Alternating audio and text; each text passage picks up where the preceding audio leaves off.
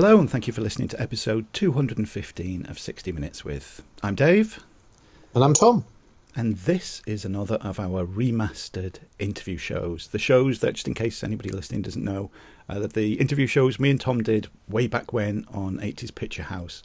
When we talked to, we talked to a lot of great people, didn't we, mate? Oh, absolutely. Fantastic. Fantastic array of all sorts of 80s luminaries. We did, and I think of all the ones we did, uh, I think I'd probably say I was. This was definitely top five when I was the most excited. This As- is the one you were hardest for. I shall neither confirm nor deny I was naked while recording. or how much damage was done flipping the contents of your uh, desk over.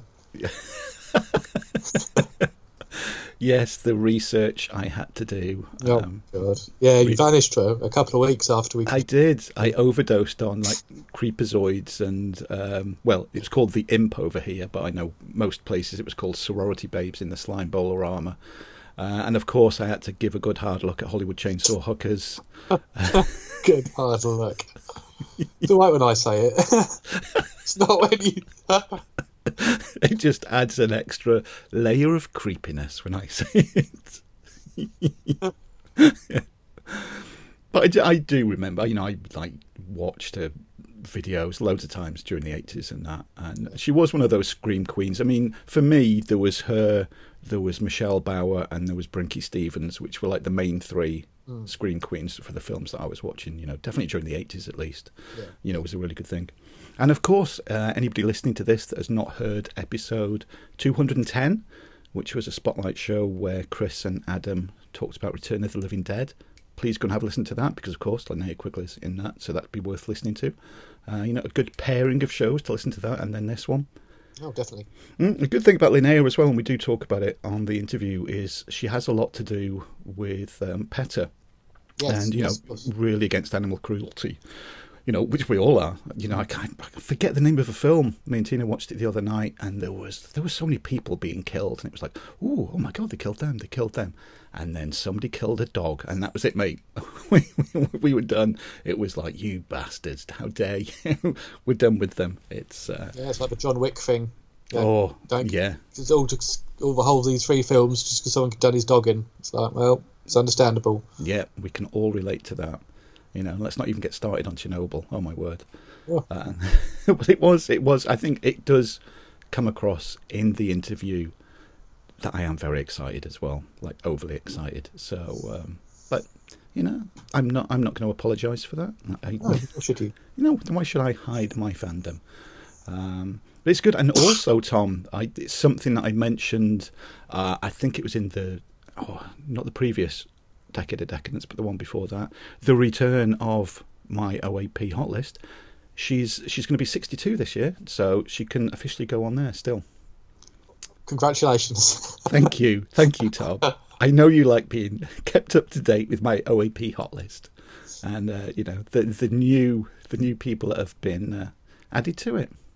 oh, or in, some cases, taken off it. I guess. I get yeah. Has that, has that happened? Ah, Has anyone know, I bet you list died? not as I can remember. No, I shall I shall have to consult my list and uh, and get back to you on that one. Give it a good hard look. Uh, yes, again. and then, uh, yeah, see if anybody has unfortunately passed away and is no longer with us. But and then sadly remove them from said list. Yes, I hope you do. Yeah, I will do. Anyway, shall we disappear and let the listeners have a listen to us uh, in a show that was originally released in July 2013? My God, seven years ago Oh, almost. coming up to seven years ago, mate. That is that doesn't even compute. Are you sure? no, uh, I think we recorded it on state of the art equipment back then, which you know we all had tin cans and very long pieces of string. I was probably still on the old computer, the old desktop. Oh, your steam powered computer. yeah, good grief, seven years. yeah, I'd be on the old headset that kept uh, just throwing a fit now and again because it was a Microsoft headset plugged into an iMac and didn't want to be friends with it. No, no. But you know, we've said before the reason for these shows we don't want them to be lost.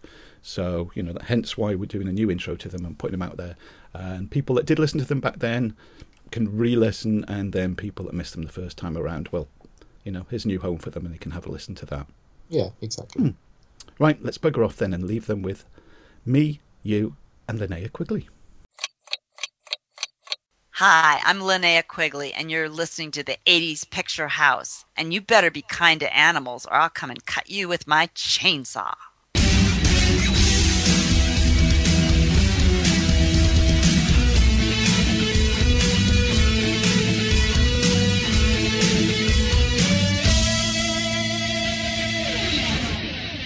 Uh, and tonight, God, we are so excited. We're going to chat with a lady who has starred in some of our, or some of the best films ever, as far as we're concerned. she is the amazing Linnea Quigley. Hello, Linnea. Hello there. Oh. How are you? Oh, we are doing really well. How are you? Very good. Very, very good now that I'm talking to you guys. Oh yeah, and you're you're all the way in Calgary tonight. I'm in Calgary getting ready for the Calgary Horror Con. Oh, and how's that going? I know you've got a few days before it starts. It's going great so far. Um, it's going to be very exciting. A lot of great guests, great vendors. It's going to be a great show. Oh, that's good. I wish uh, wish we could go there. That's for sure. I know. Just come over the pond and, Oh, and if join us. only, if only. Have you got any plans to come over to the UK anytime soon? Not that I know of. Um, I've done some films over there, but I've not been there Well, if you, lately. if you do, let please let us know. Okay, I will definitely. Uh, well, we'll start this. If you could let the listeners know, how did a girl from Iowa get involved in the movie business?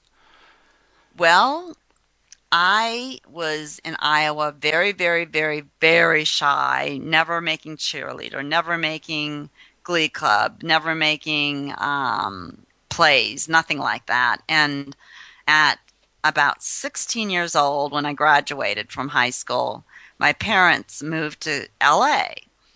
And I decided at that point I was going to move anyway to either, you know, somewhere warm. Iowa was cold. So I went along with them. And it just happened that I just fell into acting. I kind of got over a little bit of shyness and started doing, you know, little bit parts and then bigger parts and bigger parts and until, you know, it was a long, long, tedious thing, but I enjoyed it all the way.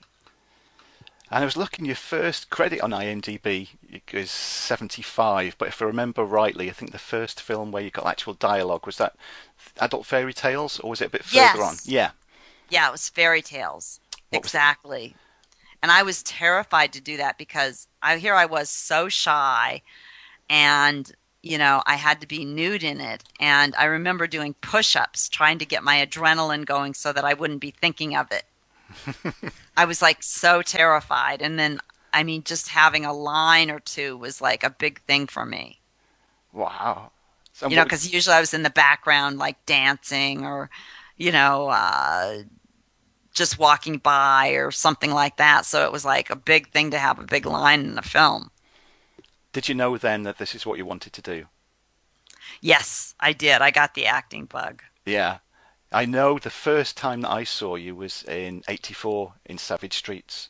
Oh, Uh, wow. Yeah, with Linda Blair. That was the first time I saw you, and uh, I should get the fanboy in me out early, out, just out of the way, because I from then on after that I just like followed everything that you released on VHS.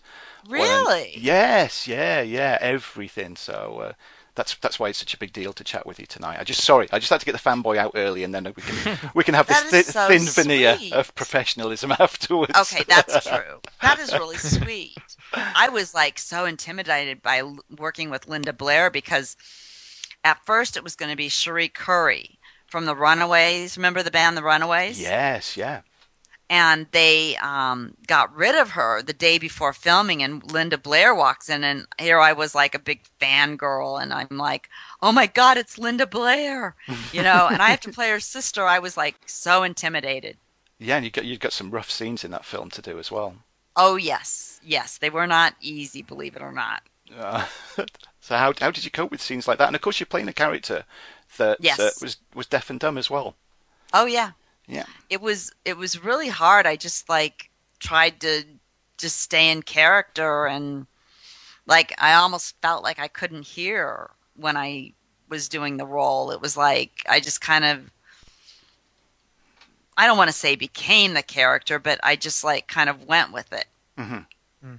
And um I forget. I think I was a year or the same age as Linda and I was like so nervous because they kept firing people. And I thought, "Oh my god, I'm going to be fired because I'm blonde with blue green eyes and Linda's like you know, dark haired with dark eyes, and we're about the same height. That was the first time I made myself shorter. I said, "Oh, I'm five one," you know. But it was really challenging playing that role because of not being able to talk at all, Yeah. and that- especially the rape scene. It was very, very unnerving to do that. and the oh, yeah. guys stayed in character, that's for sure. Oh my word. That, that must have been quite scary. It was scary. Now, I, I'm going to go on to I'm going to go on to 1985, and you must be sick to death of talking about this, but we can't we can't ignore it because it's it's such an iconic character of Trash in Return of the Living Dead. Um, oh yes. And I'm sure there's so many stories to tell. I mean, there's there's the obviously there's the scene where you're dancing on the on the tombstone. Um, I'm sure the majority of the listeners know the story of that, but for those that don't, um, you had to undergo some quite um, different prosthetic work, shall we say, for that scene. Oh boy, did I. I mean, it's one of my favorite films, but it was one of the hardest ones to make. Um, I had probably everything molded that you can mold on a human body, you know, life casted and everything. And um, I had to wear the Barbie doll appliance, which was like a little G string that, you know, so it made me look like unisex or whatever. And also, they couldn't show frontal nudity, so that was like a little thing there too. Um, I think it kind of freaked out a lot of people that had never seen a girl naked before. They were like, "What? what? What's going on there?" But it was um, it was really an interesting process doing that film because uh, Dan O'Bannon was really he had his his image that he wanted to get across, and he really did a great job doing it. And all the actors did too. Uh, Uh, and was- the was special any- effects people, you know, it- it- when they brought in someone else other than Bill Munns, they did a great job.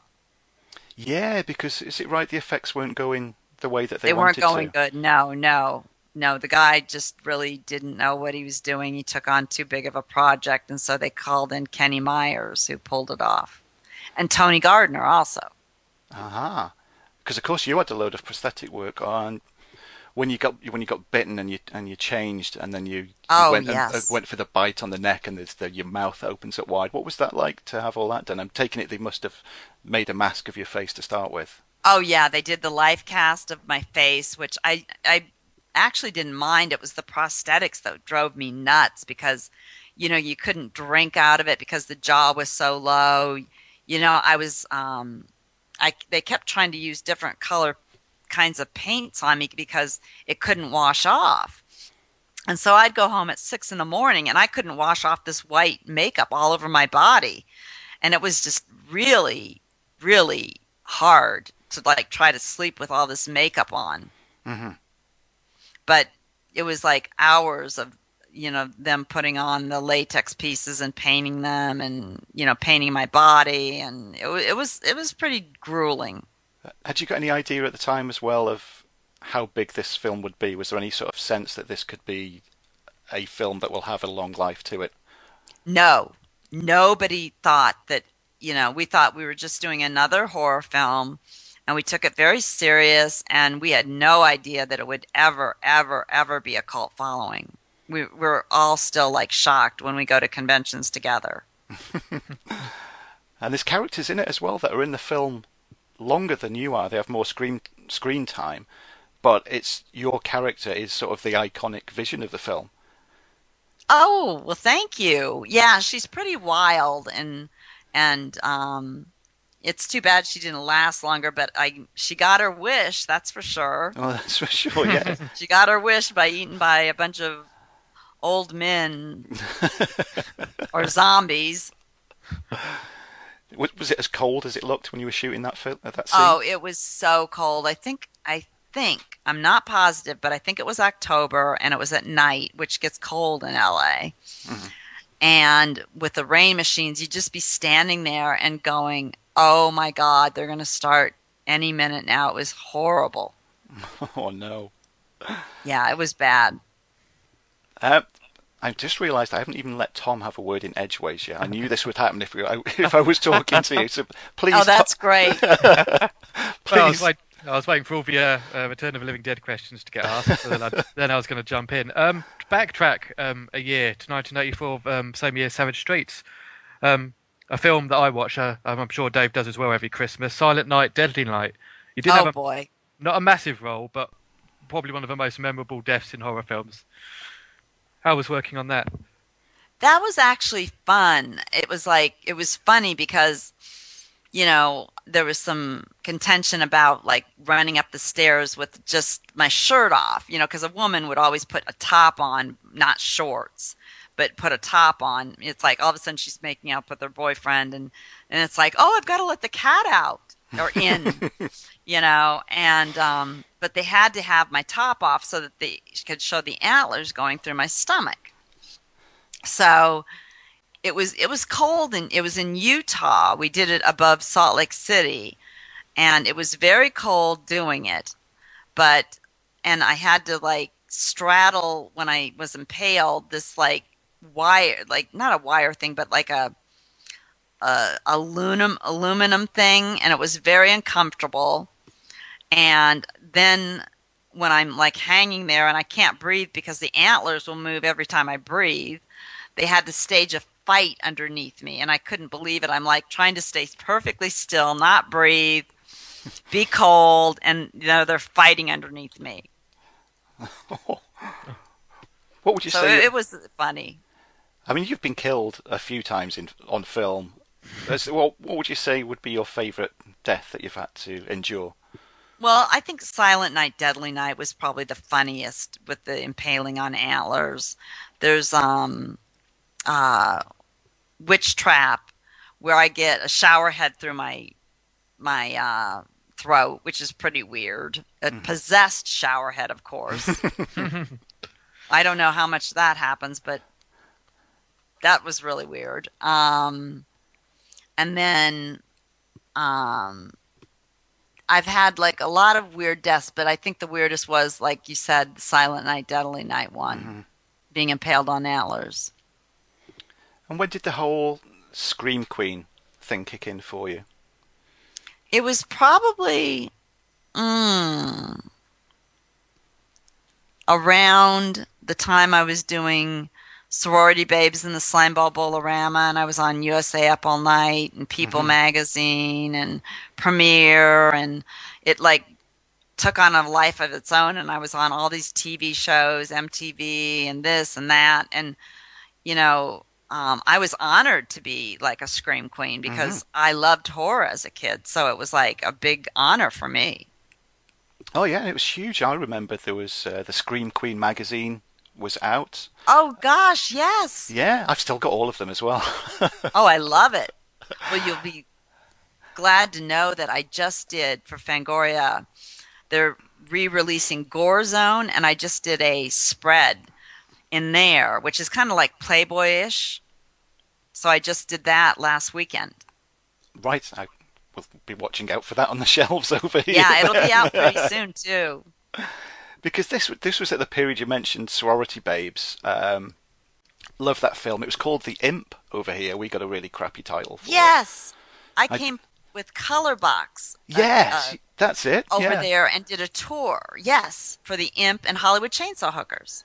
And they changed the name of that. They called it Hollywood Hookers and just put a picture of a chainsaw in the middle. That's right. I forgot that. Oh, stupid censorship. I know it.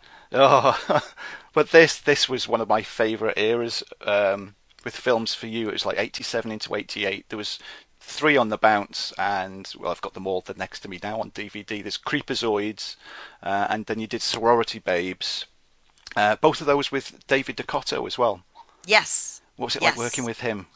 I love working with David DeCoteau. We just did one, it was about two years ago now, with Michelle Brinke and I called Cougar Cult 1313. And it was like kind of melancholy getting together and doing another film because it was like, it wasn't like, it was on DVD, video, high def, and it wasn't on film like we used to do it, but you know, it was great to be with David and John Schouweiler again, mm-hmm. And then and with Michelle and Brinke. Oh, that's what I was going to say because that was like for me the holy trinity was you, Yes. M- Michelle Bauer, and Brinke Stevens, Yes, and, um, and they're all great still. They're all Yeah. great. yeah, because you're still in touch with them. I know you were in, um, you were all in a film together just a couple of years ago too. Yes, yes. We did The Trouble with Barry and then Cougar Cult. Plans for any more working together? I hope so. I hope so. Um, you know, my biggest challenge is not being in LA right now, you know, because it's like, um, you know, they're both in LA, and I had to leave LA because my parents got sick and moved to Florida. So, you know, it makes it hard to, you know, do movies like be flown back, especially when you're working on a minuscule budget. Mm-hmm. Mm. What's the what's the big changes that you've found then between sort of during the well because with the 80s picture house let's stick to the 80s for now the films then and the movie business now what are the big changes that you've seen in it Well, they I think they took it more serious and not everybody and their brother could make a film because you were dealing with film, you know, 16 or 35 millimeter. Mm-hmm. And you had to know what you were doing. And now with, you know, all the cameras out now, you can even do a, you know, a, a, a film, if you want to call it that, on your phone. Um, so all of a sudden, a lot of those people jumped in and got on the bandwagon. We're making a lot of awful films, hmm yeah you know. Whereas the '80s, you really needed to know what you were doing, and a lot of times they would play on, you know, a market or just like a couple days the weekend in a theater or something like that, and it was really exciting. And they would always play on USA Up All Night, which we had here in the states. what was the first film that you saw yourself in on the big screen on the cinema I think it was Fairy Tales. I went to the screening and I it just I was so embarrassed. I was like, "Oh my god, that's me." You know, and it I just kind of slumped down in my seat. In fact, I did another one close to that time called Don't Go Near the Park, which is a god awful film. but I remember I had a feeling it was going to be and I went to the screening and I threw up before the screening like a couple times because I was so nervous because I thought it was going to be so bad. And I remember just sinking down into my chair. I was like, oh, oh God. oh no but that's out there. And if anybody gets a chance to watch it, it it's pretty bad. I need to look out for that one that's one I haven't got oh, yes. See the pretty bad. Yeah, I had to play a, a young girl that gets seduced by this man and he's evil. And then I play a mom and they put some stipple on me and tried to make me look old. And back then, when I was like 17 or 18, I looked like I was like, you know, probably 15 or something like that. So it was like, it, it was pretty weird. what are your favorite parts to play then what would you uh, if you could pick a part which would it be Oh, of course, the tough girl, the mean person, the the um, the badass chick. Those are the most fun to play. the nice girls aren't fun to play.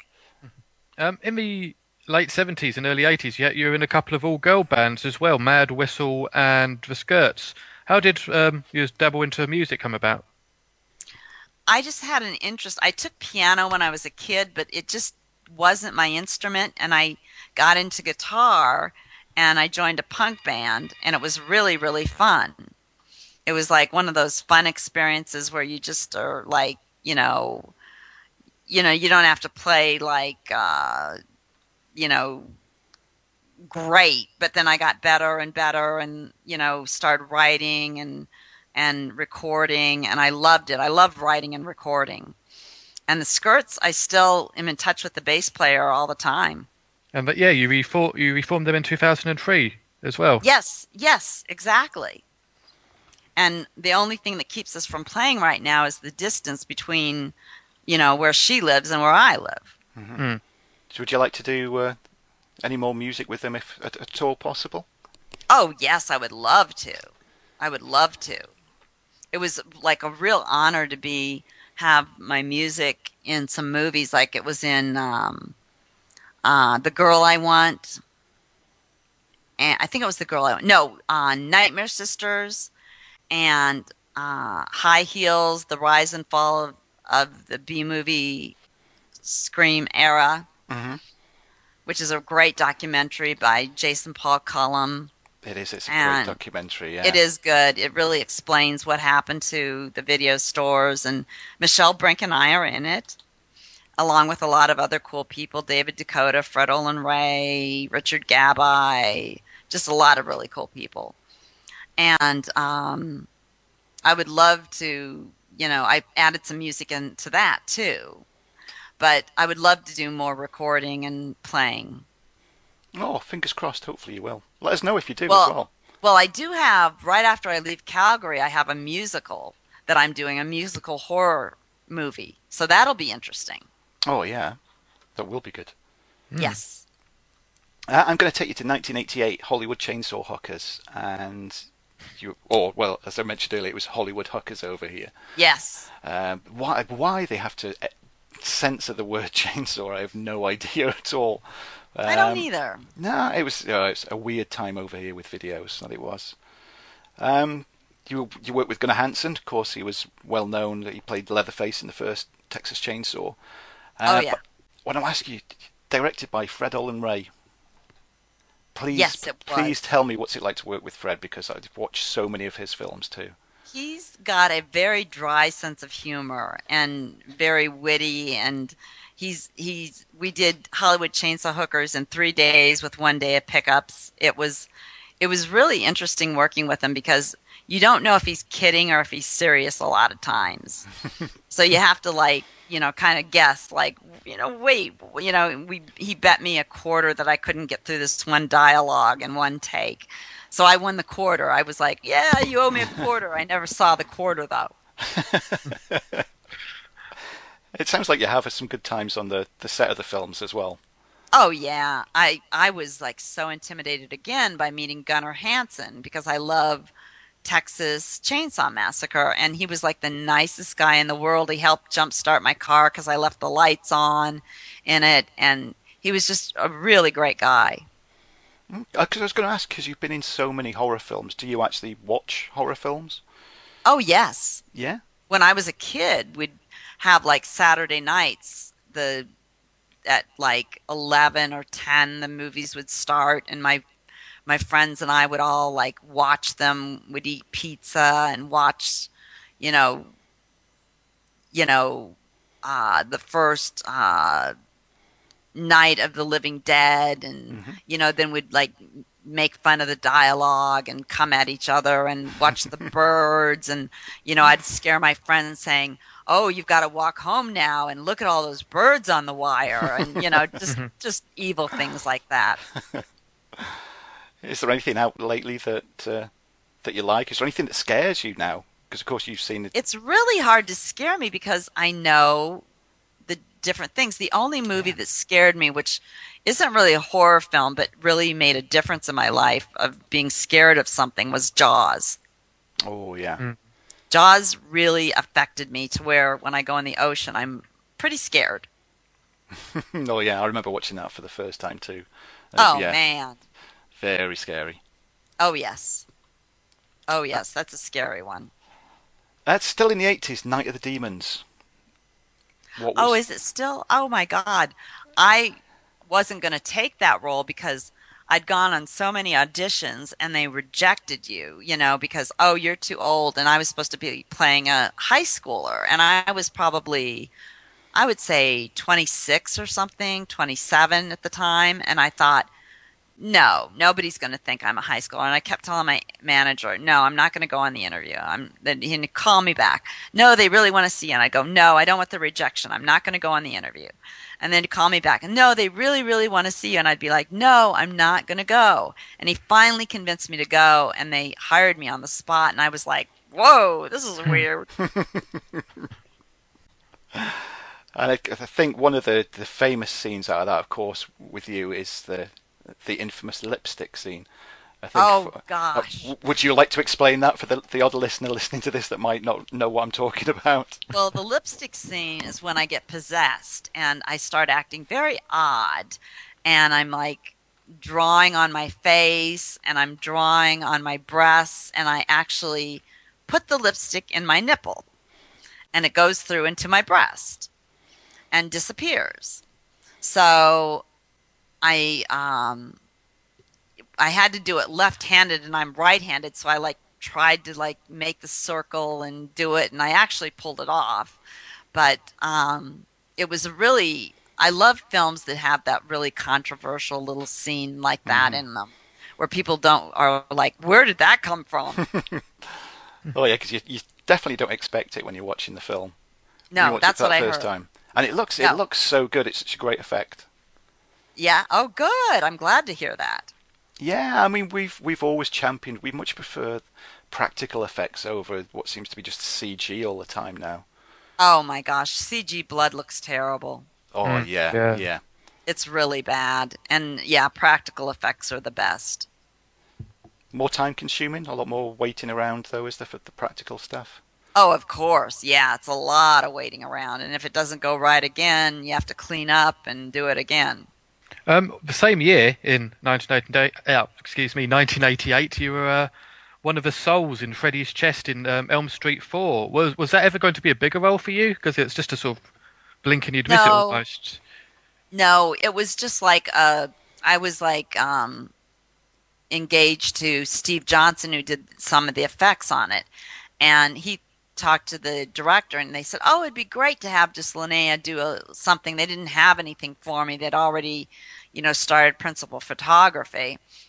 But they said, "Well, why doesn't she be a soul coming out of Freddy's chest?" So it was never meant to be anything more than just a little little thing that was in there. But it was funny when we were doing it.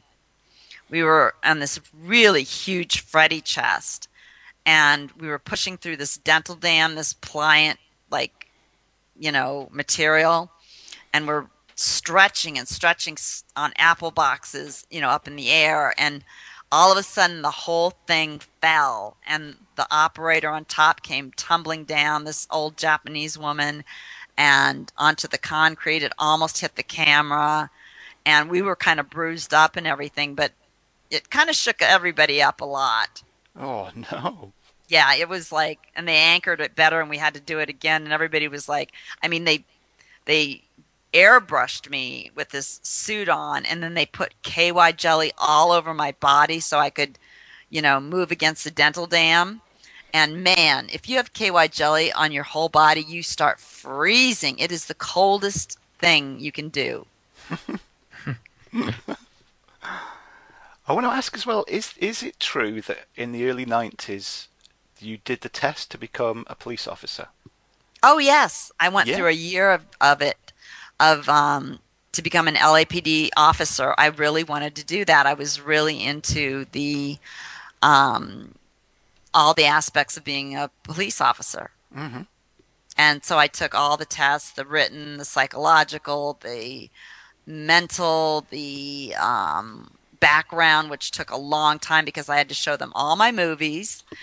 And I had just done a Playboy shoot in a police car. I was like, oh my God. And I kind of like ripped out the police car part of it and showed it to him. And it was near the Rodney King incident. So everybody was very cautious of who they were going to hire. But I chickened out at the last minute and got back into acting. But it took Oh. a year to go through all that training. Wow, that must have been Wow. hard work then. Oh, yeah. Um, to jump forward a few years into the 90s now, um, it's sort of an obscure. I can't even remember the circumstances of me seeing it. It's a quite an obscure film, but it's got a. The actors have got a lot in common because you have Joe Estevez Don Swayze, Joey Travolta, and Jackie Stallone in Beach Babes and Beyond. And of Oh Burt my Ward, God. course. Yeah, Yes. that was. Uh, that was uh, well, any memories of working on that one? I just remember that they closed the set because David DeCoteau got mad because I was working on um, Pumpkinhead 2 at the time, and he thought it was going to cut into the time, but my managers had already arranged everything so nothing would cut into everything. But he closed down the set and he pulled me out of the makeup chair and said, you're making me close down this set because you're doing another movie and we had to go to the payphone this was before cell phones got a lot of reception and call the managers. We were in malibu and i was just like shaking. I'm like oh my god david's mad at me. But i remember it was just really that was the first time where i didn't play one of the beach babes. Ah. And the year before that as well, uh, I mentioned earlier that everything you were in, I just bought it on VHS. And oh we got to 92. This was the first one I bought of yours that was on Laserdisc. I actually went out and bought a Laserdisc player and I bought Innocent Blood. You were a nurse oh in that. wow that Mm, was y- so fun yes Yeah, I was going to say, what was it like to work to work on that film? Because that's one of my favourite films as well. Well, I, think was it's scared to death because it was John Landis and a big film production. And the scene they did before mine, it was like kind of reversed. They had the extras running in and seeing Don Rickles and, you know, kind of screaming and stuff. And then he couldn't, John Landis couldn't get a reaction from the extras that were running in. So he kept doing it again, take after take. And he was getting really, really upset. So all of a sudden he did another take and he shot off a starter pistol. And they still didn't react. And he was just so upset. And then my scene's coming up. I'm thinking, oh my God, he's going to like really pick on me now. You know, I thought, you know, he's like that kind of director or something. But he was like, he loved the what I did. So it was like, thank God. well, yeah. Thank God he did. Yes, I was like, is he going to shoot me or what? And with with Pumpkinhead 2 as well, is there any different feel on the set of a film when it's a sequel to what there is when it's just like an original story? Well, it's not. When it's a sequel, it seems like it's downplayed a lot, but you know you're doing a film that was made well the time before. So it's like you want to, you feel like you have to keep up with the film that was before. So there's a lot of um, like tension on the set, more so. hmm Even though Jeff Burr is a sweetheart to work with as a director. Ah. And you've been a producer as well. What's it like to be a producer on a film? I love it. I love it. I love getting the different aspects together and, you know, talking to actors and getting them involved. And I love it. Any uh, any ambition directing at all? You ever thought about doing that? Yeah, I would really like to direct something. It would be really fun to do something. I'm, you know, hopefully I'll get that chance to. But I think that's something that I could do really well. hmm Um, to go back um, a bit further, back to 1990, you you brought your own workout video out, uh, Linnea Quigley's horror workout, and I know one of our listeners, uh, Jeremy, he's got, he's still got it, hasn't he, Dave? He has, yeah, he has. Oh my gosh. Well, tell them it's re released in May. It was re released on DVD with commentary, even. Oh, we were, we were after that. How did it all come about? That happening? we were on the set of David DeCoteau's Murder Weapon, and Ken Hall, who is the special effects guy, was on the set, and we were doing this scene where I have a this big sledgehammer, and I'm like lifting it up and putting it down, and they had to do it like you know 20 times, and we started laughing about you know running and everything. It's like such a such a physicality that you're doing in horror films all the time. And so we, he said, well, let's do a horror workout. You know, Jane Fonda had hers, all these other girls had theirs. So we thought, okay, we're going to have a, you know, he wrote it up in a couple days and we started filming pretty much right away. We got funding and it was just a real, you know, fun thing to do, you know, just making fun of all these exercise videos and putting the slumber party girls and the zombies chasing after me, you know, on on you know while I'm working out and jogging and stuff like that. So it was a really fun concept. That so we thought about it really when we were working on another film. It's good that it's got that DVD release. I noticed that today, and um, I am going to click order on that as well. Oh, good, good, good. You can get it on my site too, which is www dot www.com. I mean, I can't think. www.linnea-quigley.com. You Mm-hmm. Yeah. can get it there too, where I personally autograph it. Yeah, that's definitely where I will be buying it from. Oh yeah. Oh, you're so sweet. Oh, that's all right. You've got two books out as well. I've got the first one. I've got the Bio and Chainsaw book, but I haven't got the I'm Screaming as Fast as I Can. What, what was it like doing those good books? you have that one. I love doing those books because, well, my next one will be a real tell-all. Also, I did a Ah. third one called Skin, which was a Madonna takeoff. All of her book Skin of her book Sex, but it was with monsters, and I called it Skin. But doing those books was was was fun. But the next one I do is really going to be a tell-all. Oh, I was. This is what Really I was leading tell to. all. Yeah, I was just going to Yes. ask is, if they'd got any plans to write uh, a full like autobiography. Oh yeah, I definitely want to write one. I mean, Kane Hodder's got one. Uh, Lance Henriksen's got one, so I've got and Bruce Campbell. So yes, I want to do one that's oh, really, brilliant! really naughty. Any sort of tentative date for when we might see it? Not yet, but I would say in the next couple of years. Oh, good. Oh, again, keep us updated on it, and you know we'll. Oh, we'll I happily- will. We'll promote the hell out of it. Oh well, thank you. Um, you mentioned earlier the documentary, the Screaming in High Heels, the rise and Yes. fall of the Scream Queen era. And again, I, I said then it is a really, really good documentary. Um, I will put a link up for where people can buy that too on, on this week's podcast notes. Um, the Scream Queen era, it was it was huge in the 80s, going into the 90s, and then it just seemed to sort of peter away. Do you have any idea of why that happened at all?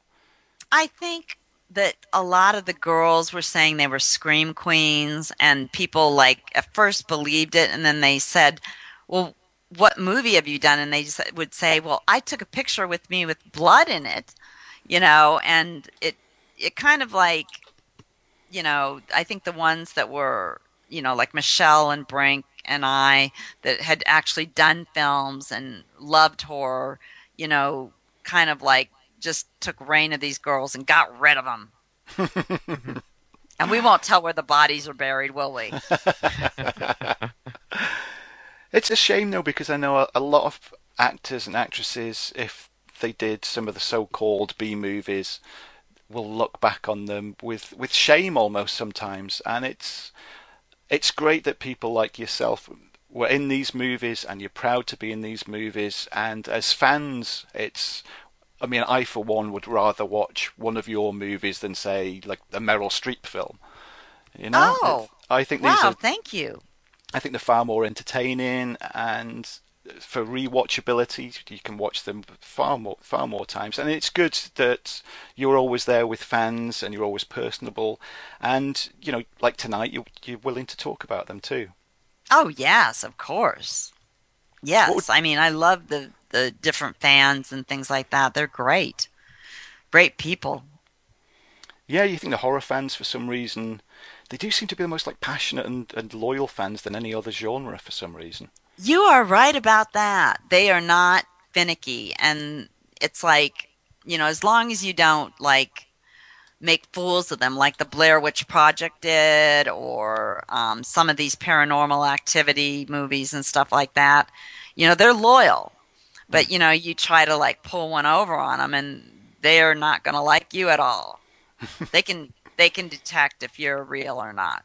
hmm You must have had a few stories at conventions and so on with um, the odd. Uh, I don't want to say strange fan, but has, Right. has any has anything ever unsettled you as far as like fans coming towards you? Not really. I've been lucky. I mean, I've seen people shake and cry and, you know, um, transvestites, uh, the gamut. Um, the weirdest thing I saw was a girl that was in her 40s jump on Christopher Lee's back and they had to get her off. They had to remove her. That was a weird thing. That was a really weird thing to see. But I've been pretty lucky. I haven't had I've had weird letters, but not really anybody besides the ones that linger at your table for hours and don't go away. hmm You know, they just stand there. Those are the weird ones. just don't don't say a word. They just stare at you. Yes, they just stare at you and you think, what are you staring at? And you're in Calgary. Were mentioned for the the Calgary HorrorCon that's on from August the third to the fourth. Um, yes. How did you get involved in that? Um, I was here last year with it, and they asked me back for it this year, and I'm an ambassador with them, which is really exciting. It's really exciting because the lineup is amazing. We've got Herschell Gordon Lewis, Patricia Tallman, Tony Todd, Tom Savini, Bill Moseley, Michael Berryman, Cleve Hall, Jessica Cameron. I mean, there's a whole lot of, and you know, plus just the the people that are going to be performing and the gala events and um, the vendors. It's going to be an amazing show. That sounds really good. Herschell Gordon Lewis as well. Wow. Yes. Oh yes, I can't wait to meet him. Yeah. Have you never met him before? Now. No, this will be the first time I've ever met him. Oh wow. Is there anybody else in the that you would like to meet? Uh, I've met everybody else. I worked with Tony Todd and Bill Moseley on a movie not long ago called Disciples. But um, you know, I've met everyone else. Have you got any sort of cinematic heroes that you would like to meet that you haven't met yet? Yes, and you'll probably laugh at it because it's some of them aren't horror. Uh, I love Nicole Kidman. Mhm. Uh, I love. Um, let me think of some others. Antonio Banderas, I think, is very very talented. Um, let me think of some others that I'd love to meet. Jack Nicholson. I mean, he was great in The Shining and almost every movie he does. Oh yeah. Uh, it would be great to work in a Quentin Tarantino movie. I'd lo- I I know Quentin from years ago because we were with the same management, but it would be great to work in one of his movies. I read for Reservoir Dogs, but if you watch, there are no girl parts in it. And I read for a they in the original script there was a girl cop in there, and I read for that, but then they cut out all the girl parts. Oh no. Yes, Oh, fingers crossed for another part then in a. I in a know. I'm film. crossing. I'm crossing. What films have you got upcoming at the moment? Then what have you got planned? I've got that musical horror one that's coming up um, right after I leave Calgary, and it's got a the unquenchable thirst for Bo. I can't remember the last name, but it's it's it's a weird last name, Juice or something like that. Mhm. And I've got the um, the Hunters, which is coming to film pretty soon. I've got it came from within the ether that's coming out. Demonica, which is a demons on roller skating skating movie. Uh, I've got out now Girls Gone Dead, which is a fun little film. I only have a cameo in it though. And um, right now there's talk of me working with Herschell Gordon Lewis, so that's very exciting. Oh yeah. so let's be- hope that happens. Let's hope that happens. Yeah, fingers crossed. That's for sure. Yes. Yes. Was there any point that you thought um, of leaving the movie business at all, or has it always been a part of you that you, this is what you do? Is there what? Has there any been? Has there ever been a time when you've you've thought you wanted to do something apart from the movie business? I know because I know you're heavily involved in PETA, uh, Oh, yeah. for the ethical treatment of animals, which is a great cause Yes. too, and you've been Yes. involved in that for for quite a long time. Oh yeah. Well, I do that and you know, by acting I can get a voice out for them, which is great and do different, you know, things to help them and you know, save animals myself. I do a lot of that. Um, and then of course I wanted to be the police officer But, you know, mainly this is really what I do. And I love it. And we're glad you do it. Well, thank you again. Tom, are you still there? Sorry, I, we talked about this before. We knew this would happen. I would just because I've been so excited, I would just gabble away at you. The day before. Oh, I wouldn't be the fan that would be standing there staring. I would just babble inanely and say, "No, I've I watched you usually so many when I meet when I meet somebody that I'm like a fan of, I stare at my feet. I can't even talk. I'm so bad. Mm, yeah, me too. Yes, it's terrible because I can't think of anything that's interesting to say. I just think they've heard it all, so I yeah, just stare exactly. at my feet. Yeah, I'm guessing that. I mean, one of the most probably the question you've been asked the most. Surely it must be something related to Return of the Living Dead. Oh yes, Yeah. yes. I think that's because that's the most popular film. hmm Yeah, true. If for any reason, some bizarre reason, there's somebody listening to this that has never seen a Linnea Quigley movie, and you could only give them the title of one, what would you say for them to watch? Well, of course, Return of the Living Dead or Night of the Demons. I would say Yeah, yeah, Hmm. that was a great one. those two. I think are the best to watch to get you know a little start of a Linnea Quigleyism. So what's the latest thing you've uh, you've had with PETA? Then I know it's like it's always an ongoing thing. Is there anything that the listeners can do to help with that? Um, just kind of like thinking when you do buy something or, you know, thinking of the animals and, you know, maybe, you know, just reading up on it and, and seeing what you can do maybe just to make difference in the lives of these poor research animals or, uh, you know, maybe not eating as much meat or no meat at all or you know just making small changes and they might lead to bigger changes. Hmm every little step helps. Oh yeah, it does definitely. and also getting animals that are put in the shelters instead of buying a animal with papers Yeah, I know the last dog that I had. Uh, she was a rescue dog. oh Yeah, they're all, yeah. I always encourage people to get the rescue animals. oh yes yes definitely that makes a big difference Uh, and spay can- and neuter Yes. Oh yeah. yes there's so many messages it's like amazing Uh, where can the fans follow you online? What's the best way to? to Facebook. Facebook is probably the best.